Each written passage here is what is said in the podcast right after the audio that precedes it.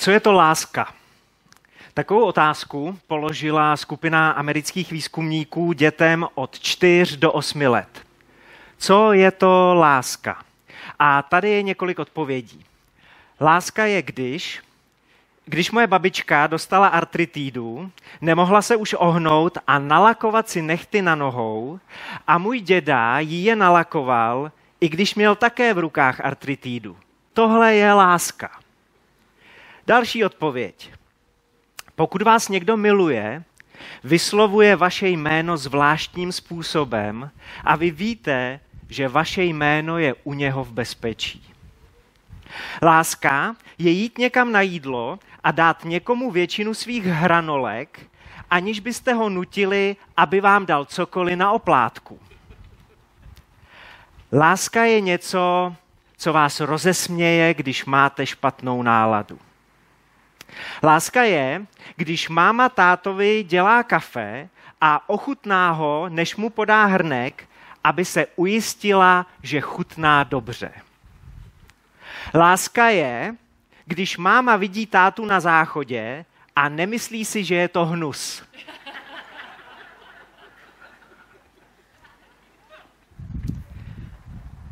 Ale nejvíc mě dostalo to, co vám chci přečíst naposled.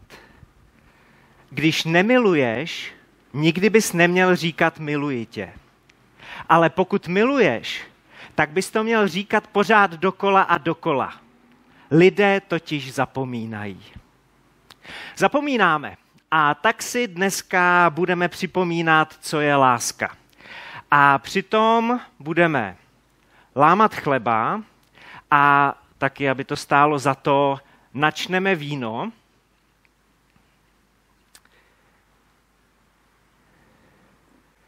Tohle víno má na vinětě jednu takovou specialitu. Říká se tu, že je to červené víno z Kristova vinařství. Vy, kdo se trochu vyznáte ve víně, tak můžete ocenit tenhle inteligentní vtípek. No a vy ostatní se můžete těšit na dobrý a kvalitní víno. Je skutečně z Kristova vinařství. Když říkám, že si budeme připomínat, tak to budeme dělat takovým speciálním způsobem. Budeme slavit památku večeře páně. Památku, takže připomínku.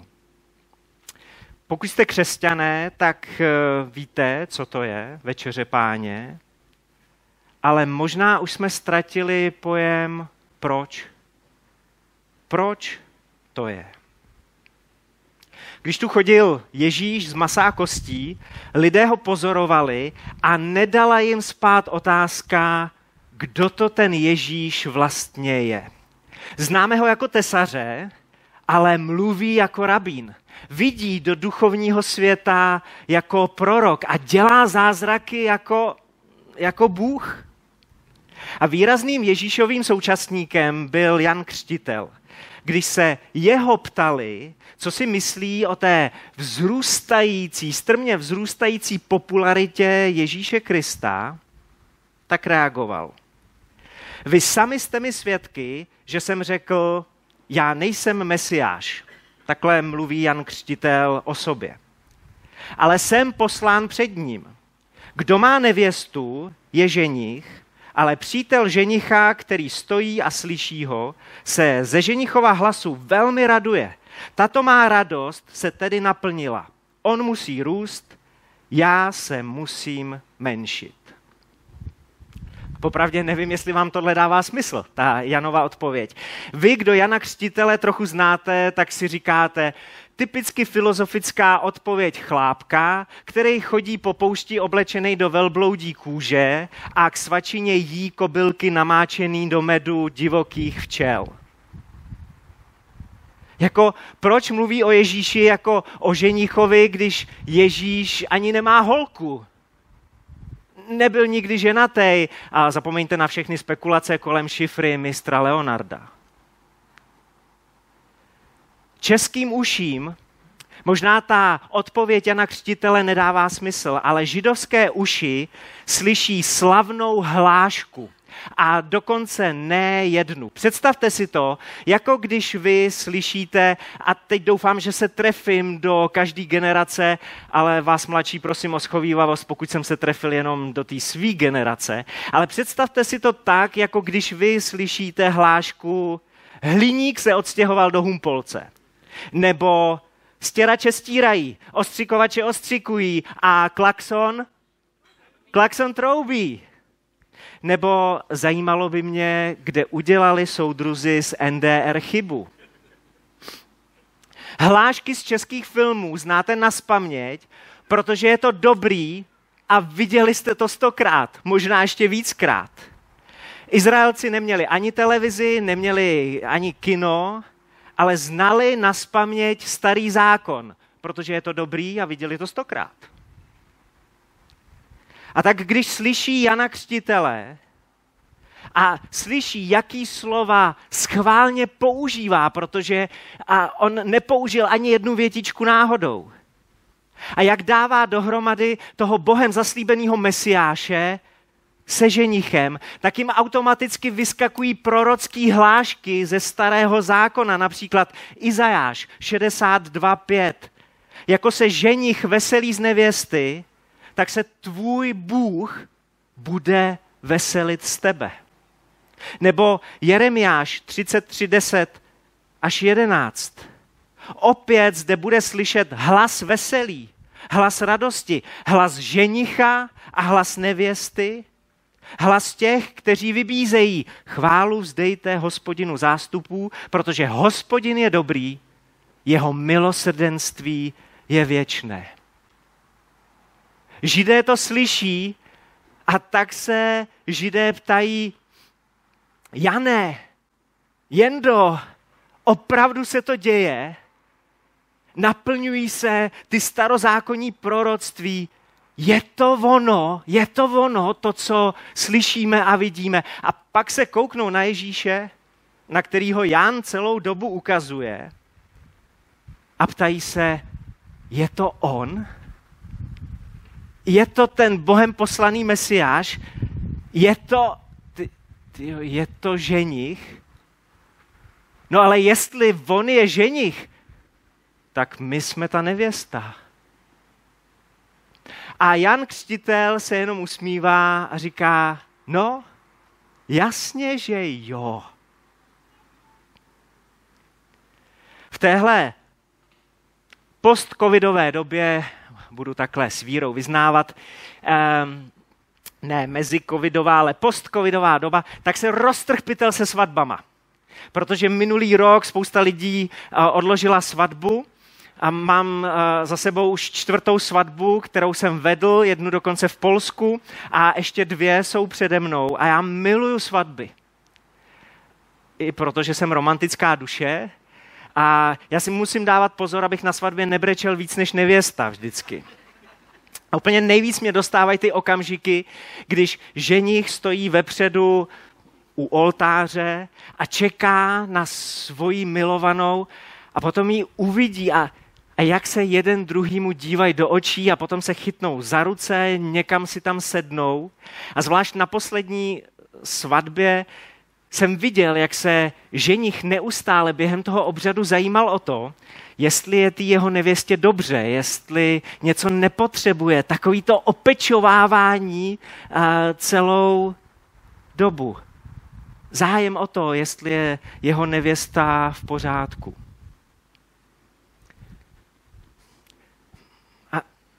Pokud jste chlapy a pokud jste chlapy, kteří jsou dneska poprvé třeba někde na bohoslužbě, nebo jste chlapy, kteří jsou dneska poprvé v mozaice, a já vám tady kreslím obrázek Boha a Ježíše jako ženicha, tak vám možná tenhle celý koncept přijde takový jako divnej.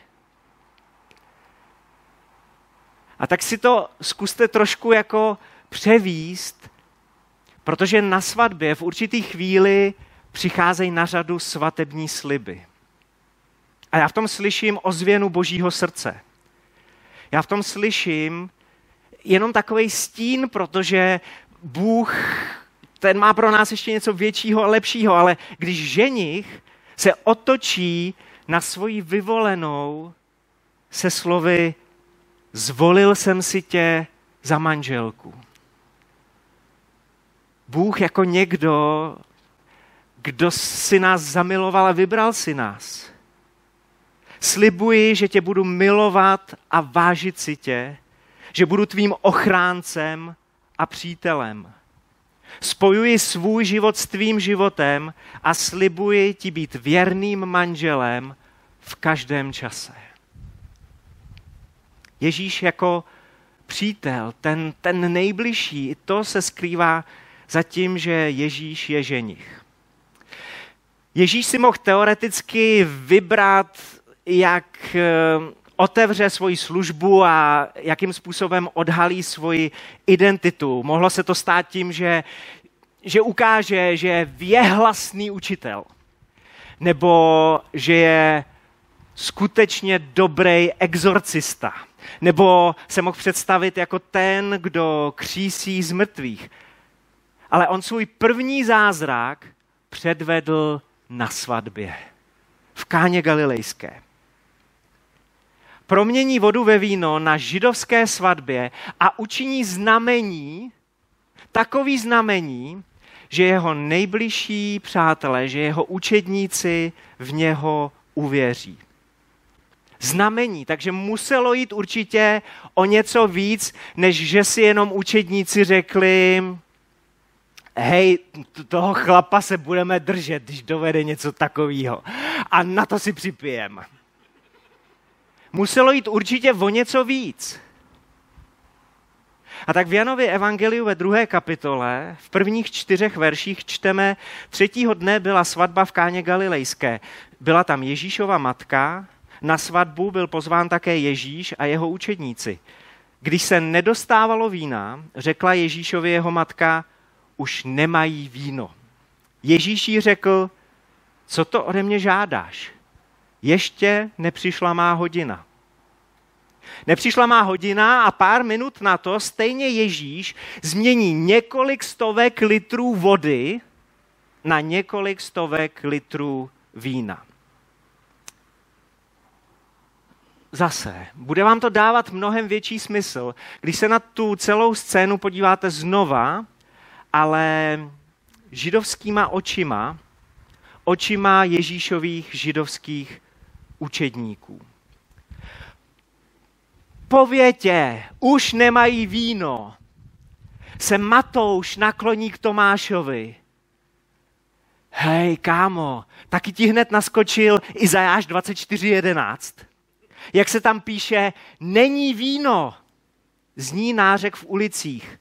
Nastal soumrak všeho veselí, radost odešla do vyhnanství, není víno pak Petr vidí, jaký ohromující množství vína Ježíš zázračně zařídí. Proč tolik? Stačilo by mnohem, mnohem míň. Ale Ondřej Petrovi připomene, hele, Izajáš 25.6. Hospodin zástupů na této hoře vystrojí bohaté hody pro všechny národy. Hody se zralým vínem a masem šťavnatým, s vínem vyzrálým a vybraným, prostě to bude značka.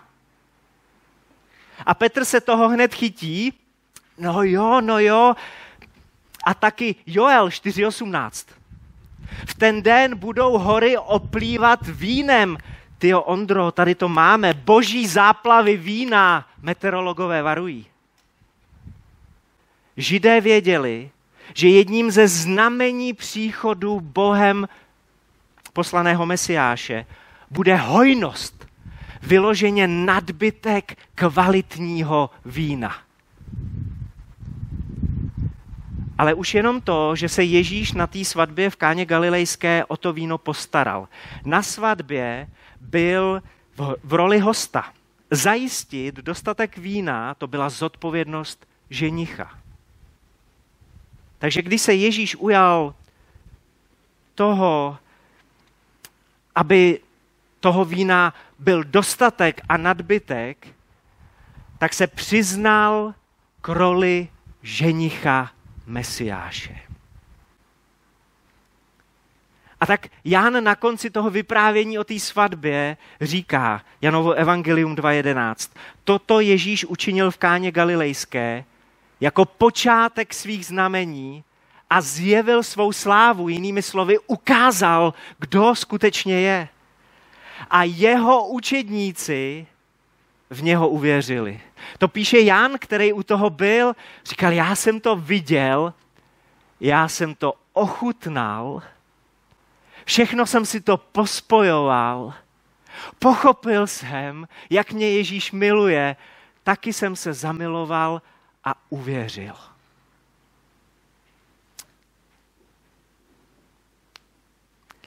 No jo, ale když tohle všechno tak hezky do sebe zapadá, tak proč ta Ježíšova prvotní reakce, kdy se otočí na svoji mámu, která cituje Izajáše a říká, došlo víno, a on jí říká, co to ode mě žádáš, co to ode mě chceš, ještě nepřišla má hodina. Tahle věta dojde Ježíšovým učedníkům mnohem později. O několik let později. My díky Janovi a jeho evangeliu víme, že pokaždý, když Ježíš mluví o svojí hodině, tak má na mysli čas, čas, kdy se obětuje na kříži. A tomu bude předcházet hostina. Svatební večeře, speciální svatební večeře, mnohem důležitější než ta párty v Káně Galilejské.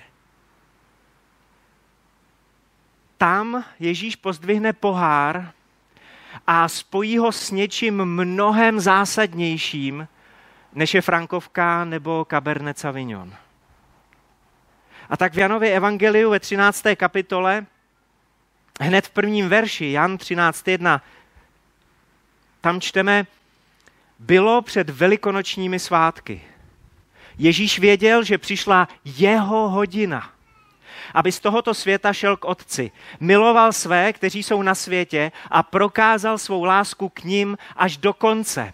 Nebo to můžeme přeložit taky, prokázal svoji lásku až do krajnosti, až do extrému. A potom v Matoušově evangeliu je 26. kapitole ten jeden z blízkých přátel, učedník Matouš, doplňuje nějaký detaily z toho, co známe dneska jako poslední večeře nebo večeře páně. Matouš 26, 26 až 29. Když jedli, vzal Ježíš chléb, požehnal, rozlomil ho, dal učedníkům a řekl, vezměte, jeste. Toto je mé tělo. Pak vzal kalich, vzdal díky a dal jim ho se slovy, napijte se z něho všichni, neboť toto je má krev nové smlouvy, která se vylévá za mnohé na odpuštění hříchů. Pravím vám, že od této chvíle již nebudu pít z tohoto plodu vinné révy až do toho dne, kdy jej budu pít s vámi, nový, v království svého otce. Tahle slova křesťané znají. Jen zřídka kdy ale vědí, že pohár s vínem hrál klíčovou roli při židovské svatbě. Muž na konci námluv naplnil pohár vínem, tomu poháru se říkalo pohár radosti, a podal ho svojí vyvolené dívce. Poslední slovo při námluvách neměli rodiče, ani ženich, ale nevěsta. Když si nevěsta ten pohár vzala a napila se z něho, tak byla smlouva lásky spečetěná. Žádný podpisy úředních dokumentů. Napila se nevěsta z poháru. A smlouva lásky mezi ženichem a nevěstou byla podepsaná, spečetěná. Kdyby nevěsta pohár odmítla, tak k svatbě nedojde. Pokud však dívka pohár přijala, napila se, tak to bylo ono. To byl ten podpis, to byla ta pečeť. A při přebírání toho poháru zpátky z rukou nevěsty, ženich říkal následující slova a schválně, co vám to připomene. Ženich říkal, Tento kalich je podle Mojžíšova zákona posvěcený a já se zavazuji k tomu, že nebudu pít z tohoto kalicha vinné révy až v den svatby v otcově domě. Poslední večeře byla svatební večeře, na který Ježíš vystupuje jako ženich a podává svým učedníkům. A říká, vy tady dneska zastupujete nevěstu. Nás dneska jako mozaiku a jako přátelé v podstatě už jenom vteřiny dělí od památky Večeře páně. Skrze chleba, skrze víno, skrze dotek, skrze chuť si budeme připomínat, co je to láska. Láska, kterou nás miluje Ježíš. Láska, která jde kvůli nám do extrému. Skrze ten pohár s vínem Ježíšova láska říká, umřel jsem pro tebe a pro tebe jsem vstal z mrtvých, abych spojil svůj život s tvým životem. Ježíš je mezi náma jako ženich, který říká, chci, abychom k sobě patřili. Tebe miluju, tebe jsem si vyvolil, právě o tebe stojím.